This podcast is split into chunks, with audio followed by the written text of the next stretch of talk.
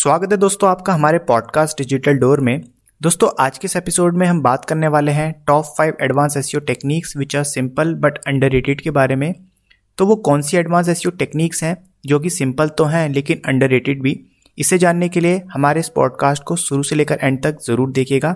So without wasting of time let's get started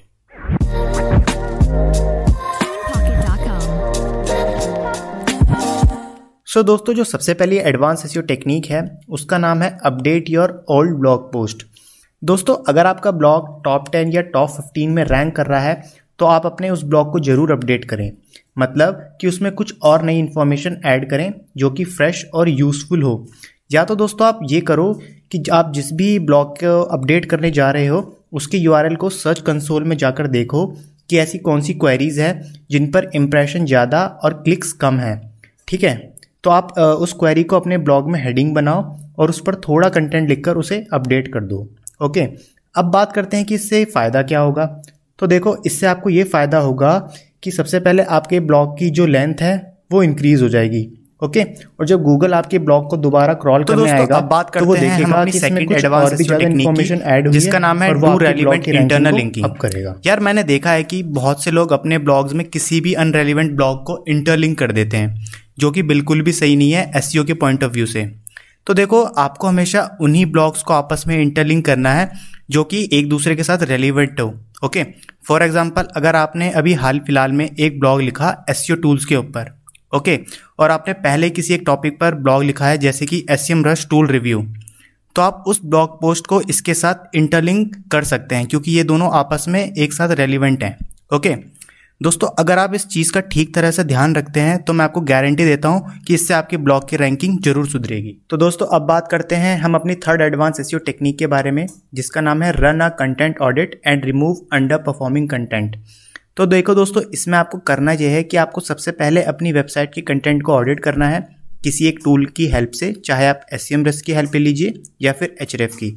जब आप content audit करेंगे तो आपको केवल उन्हीं पेजेस को फाइंड करना है जिन पर थिन कंटेंट या फिर लो क्वालिटी कंटेंट पब्लिश है।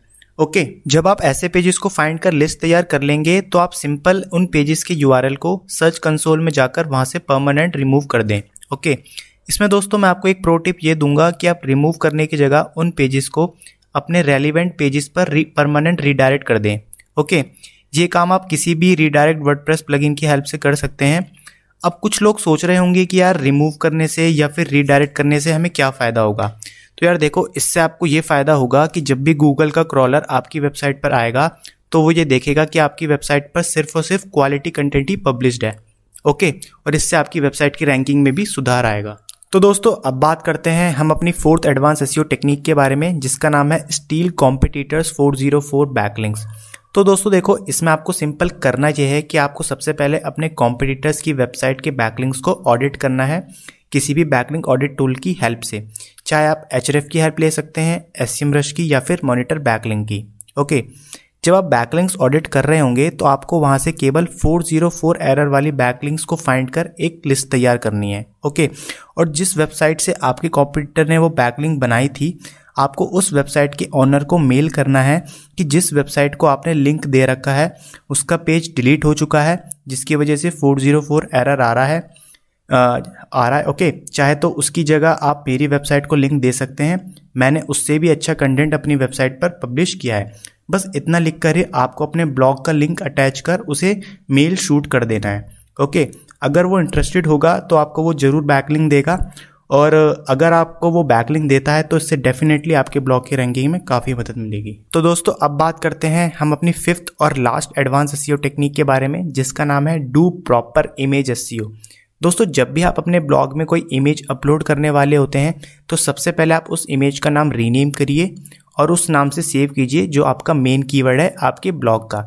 देन उसके बाद उसे अपने ब्लॉग में अपलोड करें। जब आप उसे अपलोड करेंगे तो आपको वहाँ पर एक ऑल टैग का ऑप्शन दिखेगा। यानी कि आपको वहाँ ये डिस्क्राइब करना होगा कि ये इमेज किस बारे में है। देन नीचे फिर आपको वहाँ एक डिस्क्रिप्शन का ऑप्शन मिलेगा।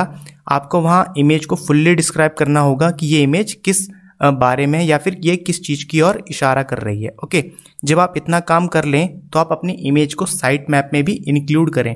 इससे होगा क्या कि आपकी इमेजेस गूगल में जल्दी इंडेक्स होंगी और इंडेक्स होंगी तो आपको ट्रैफ़िक भी जल्दी मिलेगा। ओके इमेजेस को साइट मैप में इंक्लूड करने के लिए आप रैंक मैथ प्लगइन की हेल्प भी ले सकते हैं। सो so, दोस्तों ये थी वो पाँच एडवांस एस टेक्निक्स जो कि सिंपल तो हैं लेकिन अभी भी अंडर आई होप कि आपको हमारा ये पॉडकास्ट पसंद आया होगा। अगर पसंद आया तो आप हमें ज़रूर फॉलो करें और डिजिटल मार्केटिंग या एस से रिलेटेड प्रैक्टिकल वीडियोस देखने के लिए आप हमारे यूट्यूब चैनल को ज़रूर सब्सक्राइब करें।